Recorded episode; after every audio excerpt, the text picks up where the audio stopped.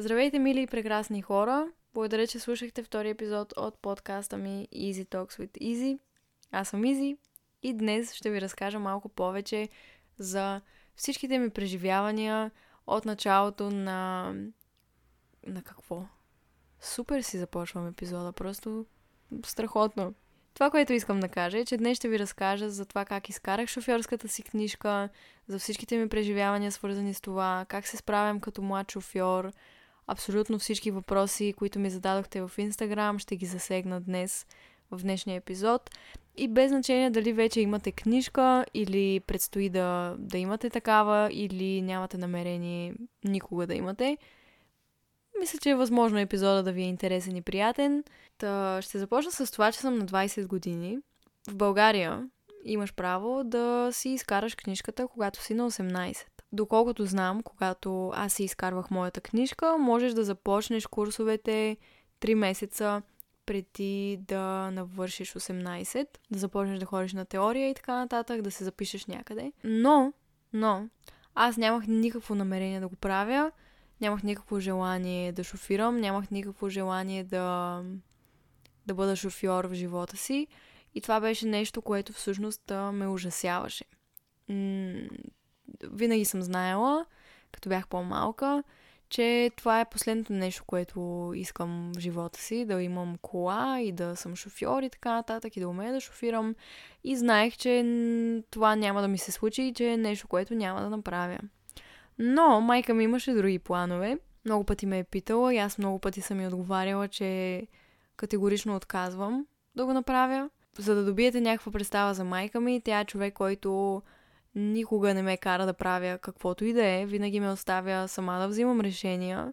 И единственото нещо в този живот, за което ме е натиснала да направя и което ме е задължила да направя, беше да си изкарам книжката.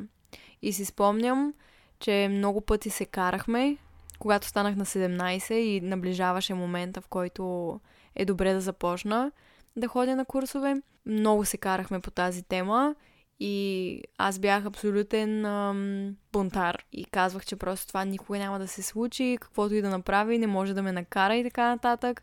Но тя си беше твърда и категорична, че искам или не, трябва да си изкарам книжка. И тогава бях толкова ядосана и толкова не разбирах защо. Но това, което тя ми казваше, беше, че един ден ще й благодаря и че може да я намразя заради това, но когато имам книжка, ще съм щастлива. Не разбирах защо, сега определено разбирам, но в крайна сметка, когато разбрах, че наистина нямам избор и че трябва да си изкарам книжката, реших да започна в същия ден, в който по закон имам право да започна и си възложих за цел максимално бързо да изкарам курсовете си, за да мога да приключа с тях и никога повече да не стъпя в кола. Това беше моя план. Моя гениален план – точно във въпросния ден, 3 месеца преди да стана на 18 години, когато по закон вече имам право да се запиша на курсове, казах на мама, че няма да направя никакви усилия да намеря как и къде да се запиша и че ако тя толкова държи, нека тя да ми намери инструктор, нека тя да се занимава с тази част, аз просто да ходя и да си изпълнявам моите задължения. Знам, звучи малко гадничко, бях си гадничка, правих на пук, а, за което съжалявам, разбира се, но вече е свършен факт. Какво мога да направя? Бях смотан тинейджър. Имах едно единствено условие и това е инструктора ми да не ми крещи, да не ми повишава тон, да не ме обижда, защото съм изключително чувствителна, особено в такива ситуации много лесно се паникьосвам, изпитвах огромен страх от автомобили, камо ли да ги управлявам. И мисълта, че някой може да ми се разкрещи, просто ме караше да получа сърцебиене и просто да, да искам да си легна и да не стана от леглото 5 часа. Така се чувствах. И майка ми знаеше това и знаеше, че въобще се справям доста трудно понякога с а, тревожността и така нататък и направи всичко възможно да открия най-добрия инструктор. Като тук срещнах много въпроси за това как се записваш, как, как се случва целият този процес. И ми се иска да ви бъда полезна, но честно казано не съм напълно убедена. Единственото нещо, което знам със сигурност е, че има различни фирми, които предлагат такива услуги. И си избираш една фирма, намираш адреса и влизаш вътре, казваш здравейте, аз се казвам Изабел, нали, казвате както се казвате, искам да започна да идвам на курсове и да си изкарам книжка. И винаги има някаква женица, която ви обяснява какво трябва да направите, пълвате някакви документи и започвате. Ако имате тази възможност, винаги е готино да го направите с родител, той винаги ще ви помогне и ще ви е по-спокойно. В крайна сметка мама го направи за мен, разбира се, много съм благодарна за това, но трябваше да ходя и да попълвам някакви документации на няколко пъти сама, което беше доста стресиращо, но се справих. И преди да продължа с историята, всички неща, които ще кажа в този епизод са мои лични преживявания и има възможност а, не всичко, което казвам да въжи за вас. И, например, е възможно начина по който аз съм изкарвала книжката си да е различен от начина по който нещата работят днес, през 2021 година. Не забравяйте, когато аз съм го правила е било 2018 и нещата може да са малко по-различни, така че направете си вашето проучване и не приемайте всяка моя дума за чиста монета, защото не съм спец в а, тези неща. Но, начинът по който при мен нещата се случиха беше следния. Когато майка ми ме записа и направихме там, попълнихме нуждата документация, започнах да ходя на лекции, така им виках аз.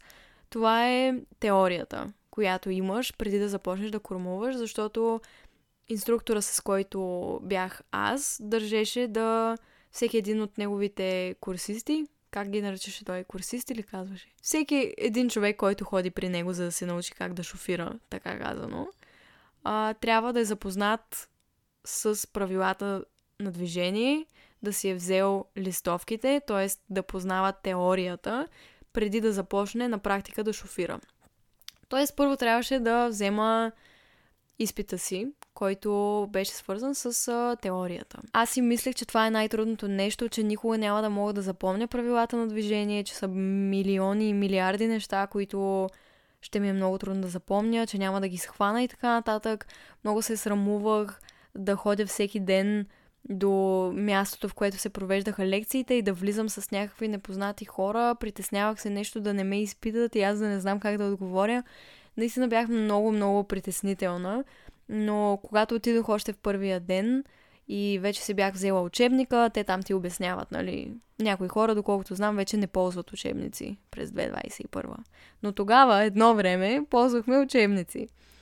А, та отидох с учебник, с тетрадка, записвах си всички неща, водех си записки, задавах въпроси, като нещо не разбирах. И всъщност се оказа, че едно интересно и различно преживяване за мен, което тогава не исках да си призная, че ми е интересно и че всъщност до някъде ми харесва, но си ходех и ми беше приятно и научавах нови неща и далеч не беше толкова трудно, колкото си представях. Абсолютно всеки ден решавах листовки. Листовките се случваха онлайн, това са тестове, за, нали, за тези, които не знаят, правиш тест – те са различни въпроси и са под формата на изпита, който ще имаш, защото държиш изпит за теория и отделно за практика. Та всеки ден правех такива изпити за теория, листовки. И доста време не успявах да си взема листовката с, с нужния брой точки, да ти излезе зеленото тикче. Все ми излизаше червен хикс, че не съм си взела изпита и това много ме обезкуражаваше, но въпреки това продължавах да ходя, и всеки ден решавах, всеки ден, нали, като имахме а, лекции, присъствах задължително. И в крайна сметка, когато тези лекции минаха и започнах по-често да взимам листовките си с пълен брой точки, се явих на вътрешен изпит. Аз го възприемам така и така най-лесно си го обяснявах. Вътрешният изпит на листовки е изпита, който показва дали си готов реално да се явиш на истинския изпит за листовки. Та явих се на този вътрешен изпит, той си беше съвсем нормален изпит, сядаш пред компютъра, отбелязваш си въпросните отговори, предаваш го и накрая ти излиза дали си го взел или не. Ако го вземеш, вече ти записват час за истинския изпит, на който да се явиш. Деня, в който трябваше да се явя на официалния изпит за листовки, беше много горещ ден през май, в който трябваше да мина през митническото бюро – Страхотно. Трябваше да мина от там, в Шумен, защото получих наградата си от YouTube за 100 000 абонати за втория ми канал за влогове и трябваше да отида да я взема преди да се явя на този изпит. И когато отидох там да си взема наградата, бях толкова притеснена, през цялото време, че не спирах да решавам листовки, докато жената оправя някаква документация преди да ми даде самата пратка.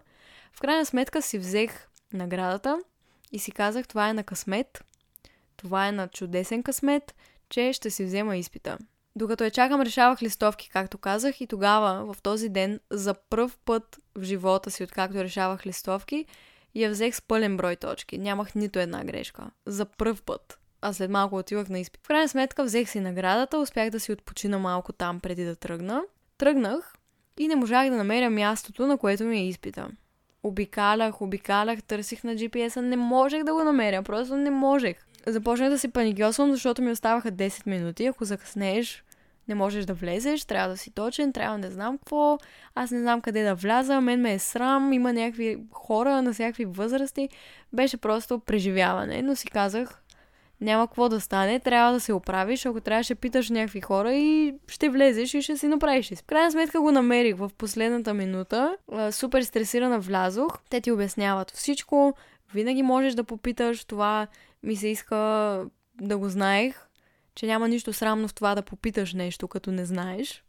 Та в крайна сметка попитах къде трябва да отида, обясниха ми всичко, седнах пред въпросния компютър, направих си изпита, бях седнала на място номер 3, което е щастливото ми число, и в крайна сметка си го взех с пълен брой точки. И бях супер щастлива, удовлетворена и въобще не беше толкова страшно, колкото си мислех. След като го взех, започнах вече да шофирам. И бях много стресирана и много притеснена за този а, момент. Защото, примерно, някои мои приятелки и приятели преди бяха шофирали с бащите си на някакви поляни и така нататък. Аз в живота си не се бях качвала в кола така да аз да я управлявам. Не, нямам, нямах никакъв усет, никаква представа какво е съединител, къде е спирачката, къде е гъста, за какво е тая ръчка. Нищо не знаех. Как се пускат фарове, как се дават мигачи, нищичко. Едно нещо не знаех. Така че ако на вас ви предстои да, да ставате шофьори, не се притеснявайте, дори нищо да не знаете, ще се научите, ако имате желание. Та така не беше време да започна да, да шофирам, да правя страшното нещо. Както казах, вече се бях срещнала с моя инструктор, защото той ни преподаваше а, известна част от а, лекциите и вече се бях запознала с него. В моя случай той директно звънеше на мен, за да се разберем кога ми е удобно да изкарам часовете си. Когато започнеш да шофираш, не знам дали вече е така, но тогава беше така, имаш 30 учебни часа, в които да караш преди да се явиш на изпит. И обикновено се чуваш с твоя инструктор и той ти казва кога има свободни часове и ти си избираш свободен час и карате заедно. Та в крайна сметка разбрахме се за първия ни час, той ме взе от вкъщи и отидохме на някакво равно и спокойно място, на което той паркира и се разменихме. И аз трябваше да седна на шофьорското място, показа ми как да си наместя седалката, показа ми всичко. Аз просто бях толкова паникьосана и притеснена, че просто не мога да ви опиша не мога да ви го опиша. Много бях притеснена. Та седнах на въпросното място и човека беше толкова спокоен. Това е Данчо се казва. Беше толкова готин и просто толкова много, толкова съм благодарна на този човек за отношението и всичко, че на всеки един човек му пожелавам такъв инструктор. В този един час той ми обясни как а, се сменят скоростите, как се използва съединителя. Правихме някакви доста основни неща, които да науча и с които да свикна. И с а, всеки следващ час а, правихме по малко повече.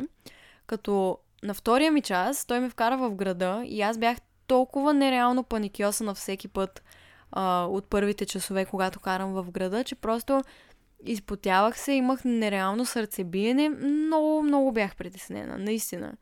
И ако не беше той толкова спокоен, не мисля, че някога щях да си изкарам книжката, честно казано. Ако бях с който и да е друг инструктор. Така че мисля, че е много важно да, да подбираш а, инструктора, с който си, да си събираш информация от различни хора, които вече имат книжка. Защото тогава си спомням, че много, преди да започна да карам, много хора са ми разказвали колко гадни са били техните инструктори, как са ги обиждали, как са им крещяли и така нататък. И просто как е било едно нереално стресово преживяване за, за тях да бъдат с инструкторите си. И затова казвам, че е много важно според мен да подберете най-добрия. Дори това да означава да изчакате повече време и така нататък. Неговото спокойствие ме караше да се чувствам малко по-спокойна, въпреки че си бях много неспокойна. И си спомням, че първият път, когато карах в града, карахме по краищата му и когато се прибрах в къщи, бях... Чувствах се толкова хем развълнувана и притеснена, хем горда. Чувствах се горда, че съм успяла да направя такова нещо и че правя нещото, от което толкова много ме е страх. И че се изправям срещу него и се уча как да го правя. И, и бях много, много, много щастлива. И в същото време нямах търпение да мине всичко, защото всеки ден за мен беше едно стресово преживяване. Казах го доста пъти и доста пъти ще чуете тази дума, защото а, целият процес колкото и прекрасен да беше инструктора ми, за мен беше едно много, много трудно преживяване и дори на моменти като поглеждам назад ми е много трудно да си представя как съм се справила с това. Имам чувството, че ако днес трябва отново да го преживея, няма да мога. Така че да, много съм щастлива, че мина и че свърши. С всеки изминал час ставаше по-добре. И това, което мога също да кажа за тези, които в момента карат курсовете си, има дни, които просто са зле. Има дни, в които караш чудесно и се справяш много добре и инструктор е много доволен от теб. Има и дни, в които нищо не ти се получава, но това е напълно нормално и точно тези дни не трябва да ви обезкуражават, защото няма смисъл. Всеки си има кофти дни. Това въжи и за шофиране, въжи и за всичко друго. И тогава аз не го осъзнавах, въпреки че инструктора ми го казваше. Но когато имах кофти ден, аз си мислех, че съм загубила целия си прогрес. Но всъщност просто беше такъв ден. И когато не го мислиш твърде много и си кажеш, добре, всичко е наред, следващия път ще се справя по-добре, се чувстваш по-добре накрая.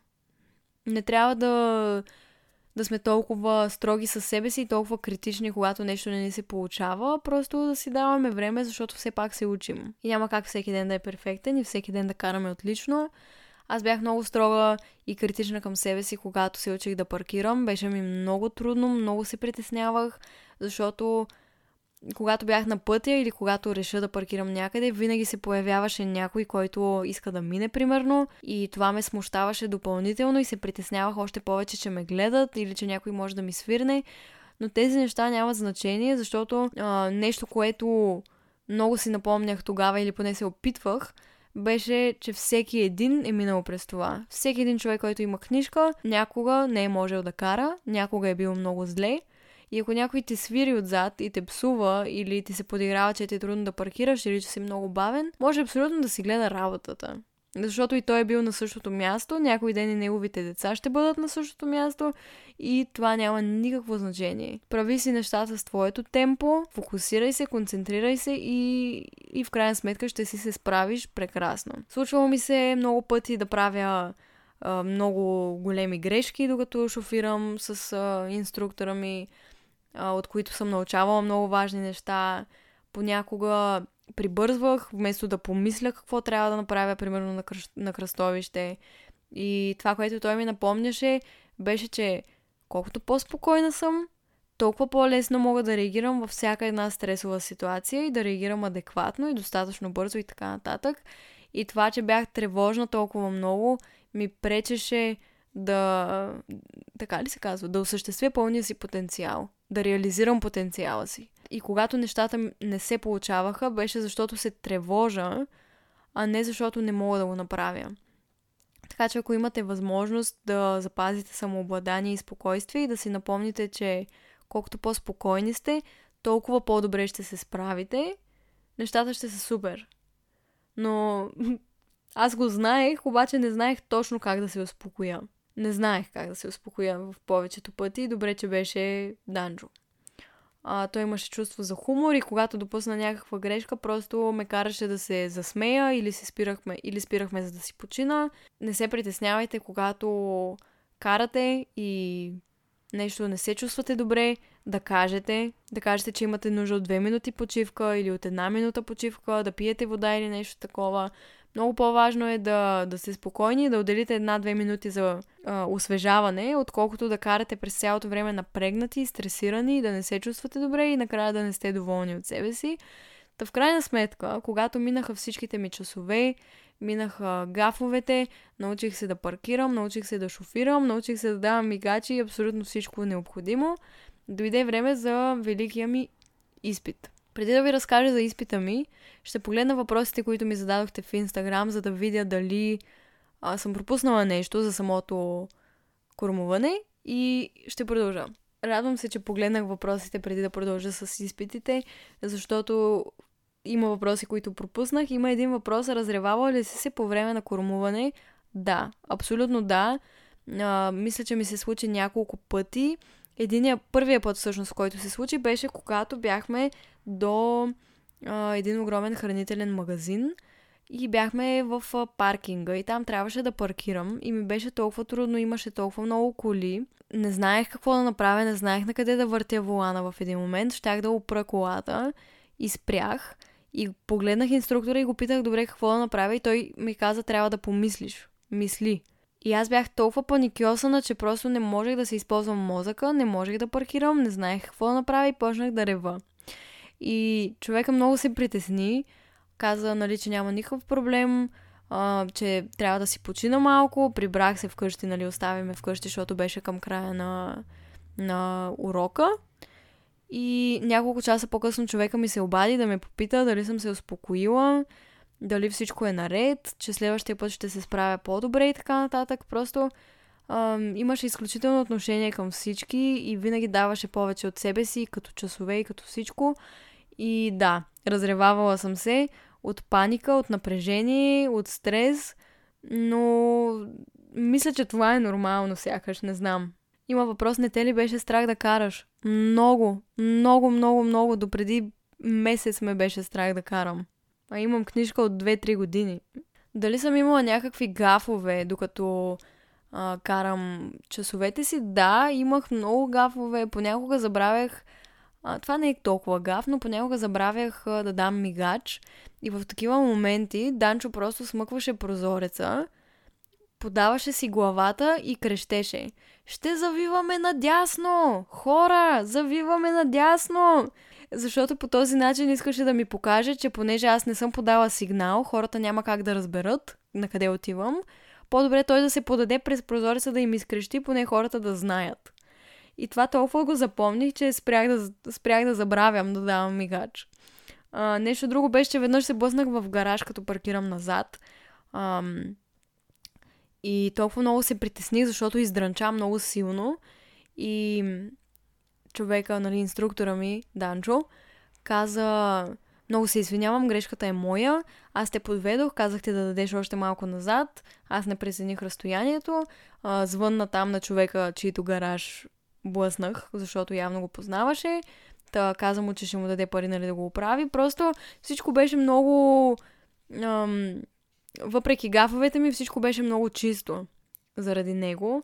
И, и се радвам. Но много пъти се е случвало почти да влезем в катастрофа, почти да допусна някаква много фатална грешка, но той, разбира се, отреагираше много, много бързо и много на време и всичко е било наред много преди нещо лошо да се случи.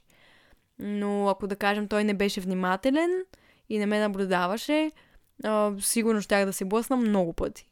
Така че, да, мисля, че е и много важно инструктора да, да не те обвинява, ако допуснеш някаква грешка или ако се блъснеш някъде, защото мисля, че в крайна сметка той отговаря за теб. И той те учи и е нормално да... Да. Айде, няма да влизам в подробности. Как успя да преодолееш страха от шофирането? Честно казано, като просто го правя. Това беше единствения начин. Колкото повече не го правех, толкова повече се страхувах. Колкото повече го правех и се изправях срещу този страх всеки ден, толкова повече спрях да се страхувам. В живота си, в живота си никога не съм си мислила, че мога да бъда шофьор, че мога да се справя с това нещо, а вече 3 години карам кола и карам сама на много дълги разстояния и се справям, бих казала, много добре и отговорно. Така че, дори сега да си мислите, че е невъзможно да се справите с това, че е невъзможно да преодолеете този страх, абсолютно възможно е, стига да, да искате. Беше ми се случило също веднъж а, с мен на кормуване да дойдат Стоил и Розмари. Това са едни от най-старите и най-ценните ми приятели от морето. Те дойдоха с мен, бяха ми на гости в Шумен. Даже имам влог в влог канала ми, някой може да го намери от един от най-старите. Бяха ми на гости в Шумен през лятото, няколко дни преди въпросния ми изпит, за който ще стигнем, до който ще стигнем, нали сега. А, те бяха с мен, но мен много ме заболя корема, защото щеше да ми идва цикъла. И имах зверски болки, нереални, не, нетърпими трябваше да спрем след час и половина шофиране. Та прибрахме се вкъщи и ми предстоеше изпит. Изпита ми беше насрочен а, за 3 юли 2018 година, когато бях на 18. И бяхме в Шумен по този повод. Та бях изключително притеснена за този изпит, върнах се от морето специално за него и много исках да си го взема и да приключа мъките си най-после. Защото колкото и да беше готин инструктора ми и колкото и да беше добър с мен, нямах търпение това да приключи, защото всеки ден за мен беше едно предизвикателство да стана и да знам, че имам кормуване и че имам отново да, да карам из града и да се притеснявам и да се стресирам всеки божи ден.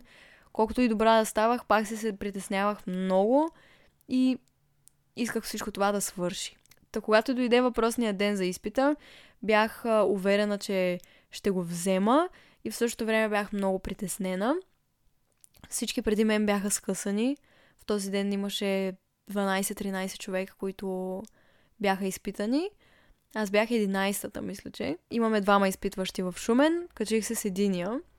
И започнах да шофирам. Ох, господи, трябва да се приготвя емоционално просто за тая история, защото ам, не знам, не знам как и откъде да започна, но качих се в колата, инструктора седна зад мен, до него има свидетел, нали, друг човек, който също предстои да бъде изпитан и аз, изпитващия до мен. Тръгнахме от въпросното място и започнах да карам. Справях се супер, не допусках никакви грешки около 11 минути. През цялото време изпитващия правеше някакви коментари и забележки, нещо през цялото време се заяждаше, през цялото време а, казваше неща, които ме смущават, може би за да тества колко съм спокойна докато шофирам, но понеже психиката ми беше много-много слаба, а, всичко, което той казваше, ме афектираше много, но психически, докато карам всичко беше наред, просто вътрешно се чувствах много зле. И 11 минути не допусках никакви грешки. На 12-та минута отбеляза грешка в таблета си защото като те изпитва, той отбелязва различни грешки, които ти допускаш и накрая излиза дали си минал изпита или не, ако евентуално не ти е набил спирачките. Защото ако ти набие спирачки, значи изпита приключва веднага и си скъсан. Иначе през целия изпит, ако не ти набие спирачки, просто си отбелязва. Тук допусна грешка, тук, допусна грешка, тук направи еди какво си нарушение, не знам какво и накрая, ако имаш твърде много грешки, пак си скъсан. Така че до последно не знаеш, най-вероятно. Та, първата грешка, която отбеляза, беше на 12-та минута, когато малко по-бавно превключих от втора на трета. И тогава започна още по-агресивно да се заяжда, при което малко след това а, минах покрай пешеходна пътека, на която един мъж от другата страна на пешеходната пътека беше стъпал с единия си крак, но човека нямаше намерение да пресича, той просто беше на телефона си и крака му беше на пешеходната пътека. И в този миг а, изпитващия удари много силно спирачките ми. Спирачките. Когато спря, аз просто не можех да повярвам, че това се случва. Бях изключително разочарована. Наистина, наистина, наистина не можех да повярвам, че съм скъсана на този изпит. И го погледнах супер объркано и той ми каза, е, колежка, защо те спрях? М? Защо те спрях, колежки? И аз му казах, ми не знам. А, не знаеш. Виждаш ли го той пешеходец? И аз поглеждам човек, аз го видях така или иначе преди да, да набие спирачки. И видях, че няма намерение да пресича, затова не съм спряла. Нямаше никой друг там. И ми каза, и му казах, нали, но той няма да пресича. И той ми каза, ми, щом не го виждаш, колежке, какъв шофьор ще ставаш? Нещо е такова, не ми отговори някакси на това. на това, което аз казах, при което аз влязох отзад. Бях супер разстроена. Човек, който беше свидетел, защото винаги трябва да има свидетел, доколкото знам, който не е инструкторът ти. Човек, който беше свидетел, беше след мен. Той също трябваше да бъде изпитан.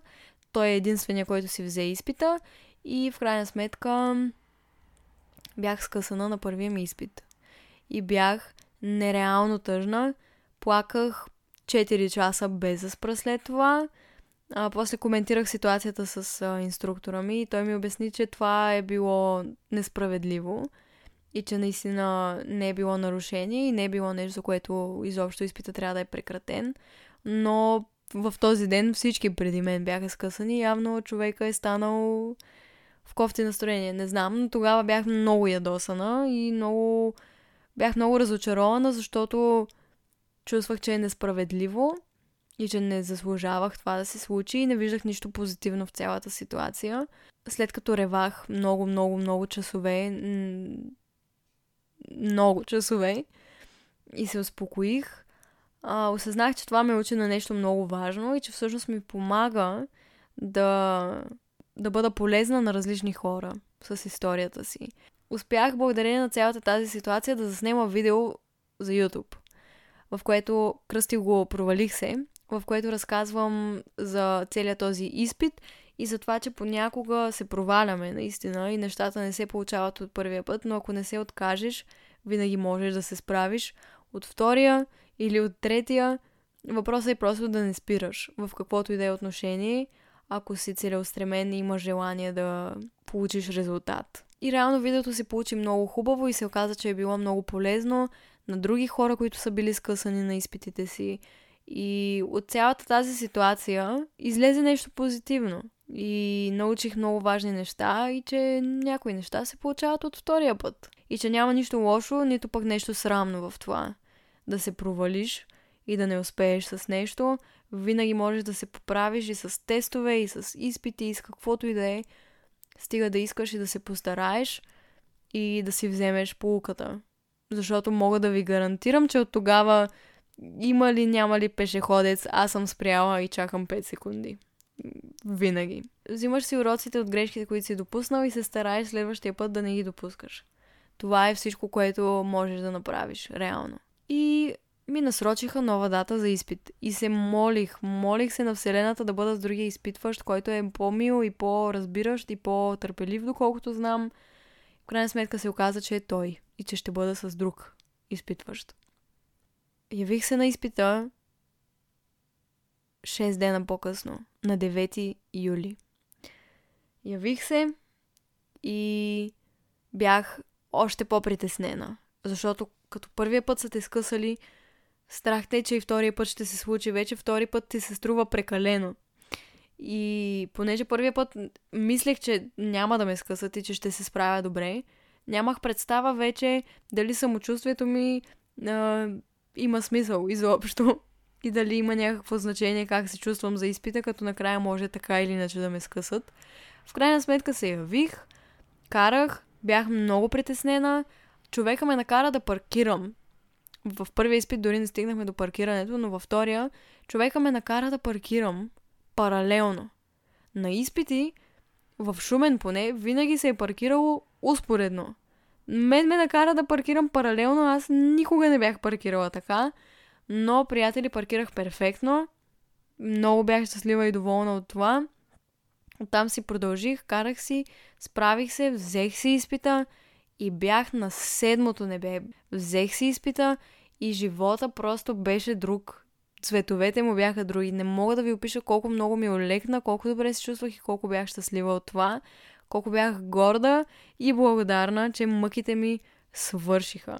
Минаха и бях много доволна и щастлива. След което дойдоха нали, скучните неща, подадох си документите, подадох си всичко необходимо, направих каквото трябва и и си взех книжката. Това са подробности, в които няма да навлизам, но винаги можете да попитате вашия инструктор за това как и къде и какви документи трябва да подадете, за да си изкарате книжка, каква е процедурата и така нататък. Ще се справите, гарантирам ви, щом аз се справих напълно сама с абсолютно всичко, значи и вие можете. Изкарах си и БЧК, това беше най-лесното. Направих абсолютно всичко необходимо, като най-трудното за мен, имаше такъв въпрос, кое беше най-трудното.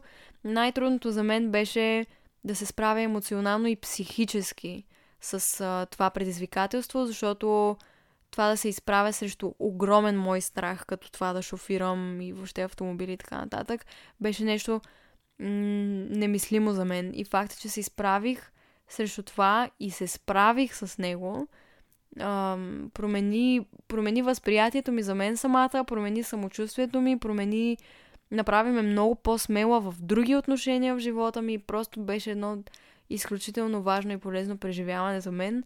И съм много благодарна на майка ми, че ме накара да го направя, дори малко на сила в началото. За винаги наистина ще й бъда благодарна за това. Подадох си документите, направих всичко необходимо, след това ми излезе книжката, взех си я и известно време не съм шофирала изобщо, защото нямах кола. Даже доста, доста време. Близо 8 месеца някъде. Не шофирах, нямах кола. И реално си взех книжката и изпита още в 11 клас, но едва в 12 клас започнах да карам. И през март месец а, си купих кола, първата ми кола, което беше също едно изключително преживяване, да имаш тази възможност и толкова дълго време да си спестявал и да си работил за това и съвсем сам да, да го направиш. Просто беше много, много вълнуващо. И си спомням, че баща ми непрестанно търсеше коли. А, имах едно единствено условие и това беше да е автоматик. Знам. Знам хора. Може би не е най-правилното нещо, но аз нямам намерение да карам друга кола до края на живота си, която не е автоматик. Възможно е и да ми се наложи, но достатъчно стрес изживявам, когато шофирам, камо ли да мисля и за смяна на скорости. Всеки има право на избор, всеки може да кара каквото иска. Аз предпочитам да карам кола с автоматични скорости, защото ми е много по- лесно и спокойно да управлявам автомобила. Баща ми беше против да си взема кола автоматик, но аз му казах, че изпитвам твърде голямо напрежение да карам ръчка. И, и той се съобрази с желанието ми, защото в крайна сметка аз си купувах колата. Накрая той ми избра перфектната кола. Вече 2-3 години си я карам щастливо. Върши ми чудесна работа и си спомням деня, в който я взехме, в който най-после беше пред вкъщи. Предстоеше да минава какви ли не други неща, да излагат номер, да излагат не знам какво, да й правят прегледи и неща. Бях много щастлива и нямах търпение да дойде деня, в който реално мога да си я карам. И първите пъти, в които след като всичко беше готово, започнах да си я карам, а, бяха с Пешо, защото много се притеснявах да карам сама. И реално месеци наред карах с него. Той също беше много спокоен, много ми помагаше, дори до ден днешен много ми помага като шофирам. Беше много важно за мен в началото да карам с човек до мен, който е спокоен, няма да ми се кара, няма да ме притеснява и да ме смущава и все пак е шофьор. И Пешо просто беше перфектен, затова наистина много, много ми помогна да, да се успокоя още повече зад вулана.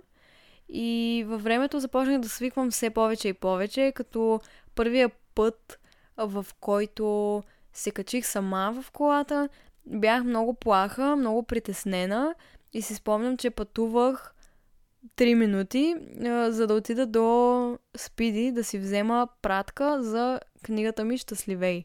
Това беше по времето, когато Щастливей щеше да излиза. Бяха ми изпратили пробен вариант, да го видя как изглежда и си казах, днес е момента да си карам колата сама, ще тръгна с нея, нищо, че ще карам 3 минути, просто да видя как е. Отидох, супер притеснена бях, паркирах, взех си пратката, прибрах се вкъщи и се чувствах като най-независимата жена на света. Просто беше прекрасно чувство и ми се иска и така още веднъж да го изпитам просто, да си, да си толкова горд със себе си, че си направил нещо ново, от което те е страх. В следващите месеци, дори година, когато карах, Пешо винаги беше с мен, но въпреки това карах до различни градове, защото бях и на турне и обикалях България с колата си и през цялото време карах аз, почти през цялото време. И тогава също много свикнах, много, много по-спокойно се чувствах, въпреки че пак бях доста неспокойна, честно казвам, но нали, това е сякаш е нормално.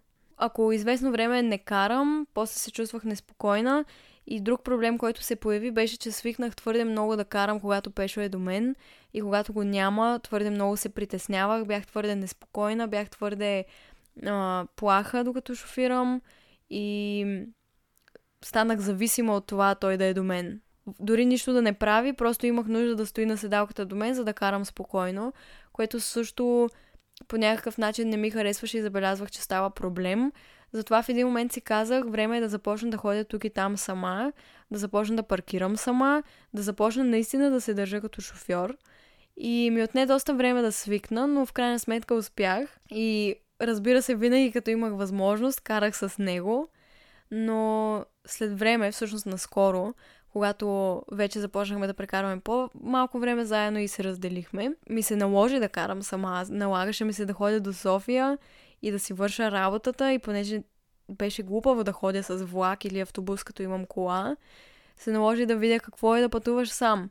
Като три години си карал с някой до теб, сега за първ път да тръгнеш сам на път и то не докъде да е, а до София, си беше много страшно, но с него си поговорихме, той ме подготви, обясни ми всичко, успокои ме, някакси ме надъха да тръгна и, и се справих. Справих се, първото ми пътуване абсолютно сама беше до София преди около два месеца. Бях много притеснена, но докато карам, карам внимателно, осмислям всяко движение, непрестанно гледам огледалата си, спазвам всички ограничения, дори карам малко под ограниченията и просто се старая да карам изключително бавно и спокойно, без разбира се да преча на движението, за да, за да се науча да го правя сама. Миналата година, когато живяхме заедно в София, аз не карах колата си никога. Нито веднъж не се качих в колата от мястото на шофьора в София. Просто отказвах да шофирам там. Само той караше колата. И ако искам да отида някъде, ходихме заедно. Просто толкова много се страхувах. Но тази година, когато отидох до София и бях сама и вече нямах избор, се справих. И въпреки притесненията ми, успях да запазя спокойствие и самообладание и да стигна до там, карах дори из града, което за мен е било нещо невъзможно. Винаги съм мислила, че просто никога няма да карам в София. Каквото и да става, няма да карам там. А сега карам навсякъде, по всяко време, паркирам. Все още бих казала, че изпитвам много-много стрес, докато шофирам, особено в по в по-голямо задръсване или когато има повече движение, но със сигурност е много по-малко от преди. С времето се научавам все повече да бъда спокойна и да карам уверено.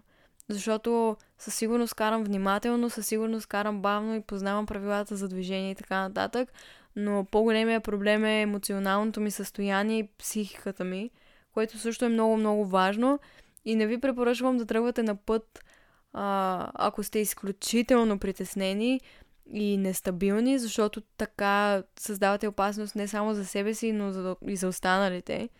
И е много важно преди да тръгнете на някъде да бъдете спокойни, да не сте пили. Това също да си слагате колана, защото може да си мислите, че няма значение това, но има значение. Да внимавате да се оглеждате, да не нарушавате правилата на движение, да не изпреварвате като идиоти хора.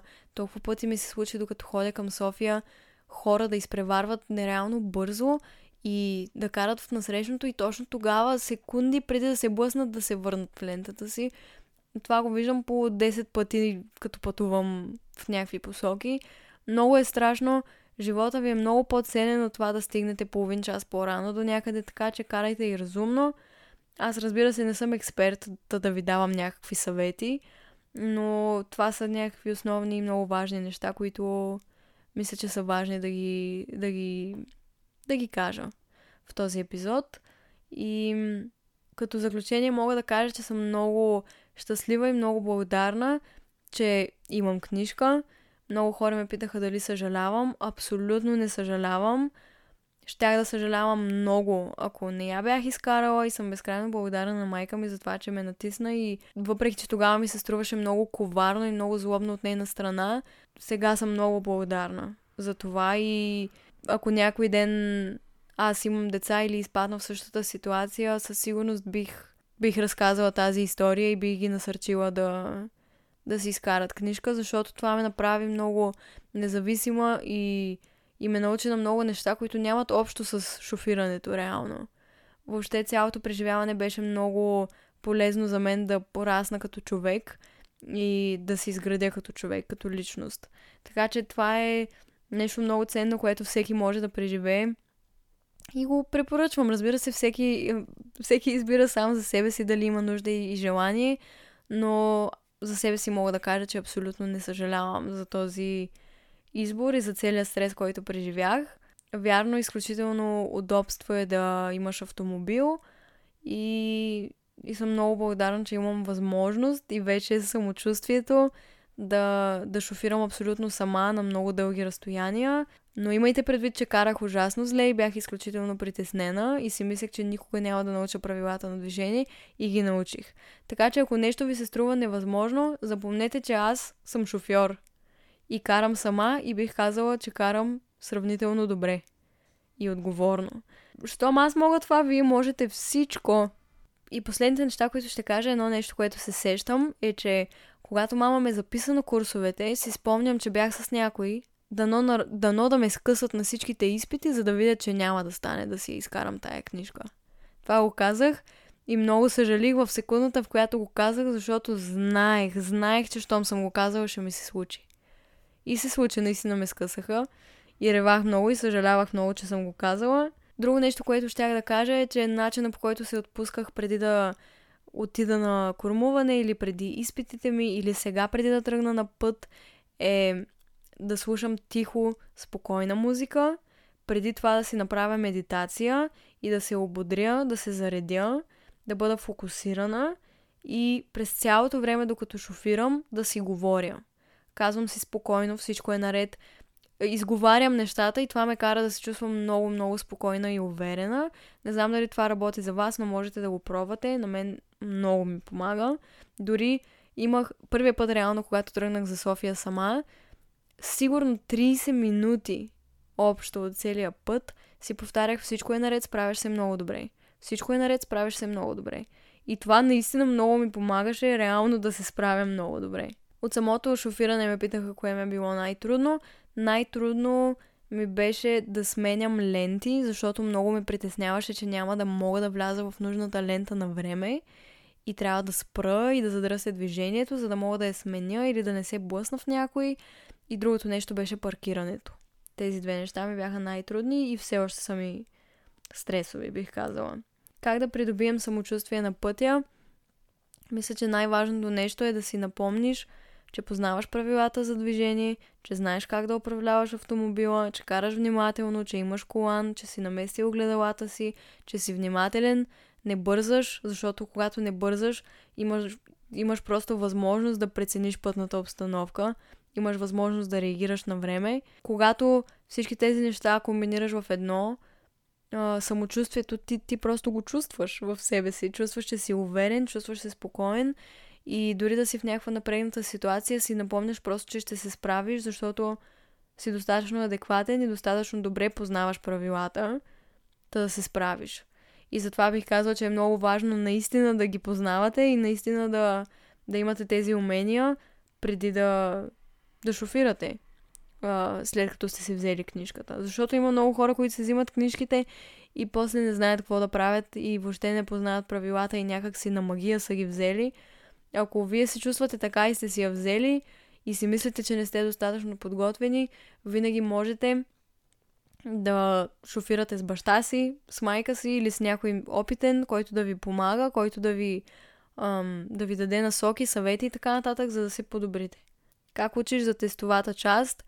Аз лично четях от учебника и непрестанно, непрестанно решавах листовки.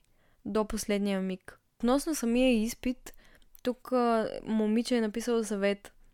По време на изпита не обръщайте внимание на това какво ви говорят в колата, освен ако не се отнася за нещо, което ви е казано да направите.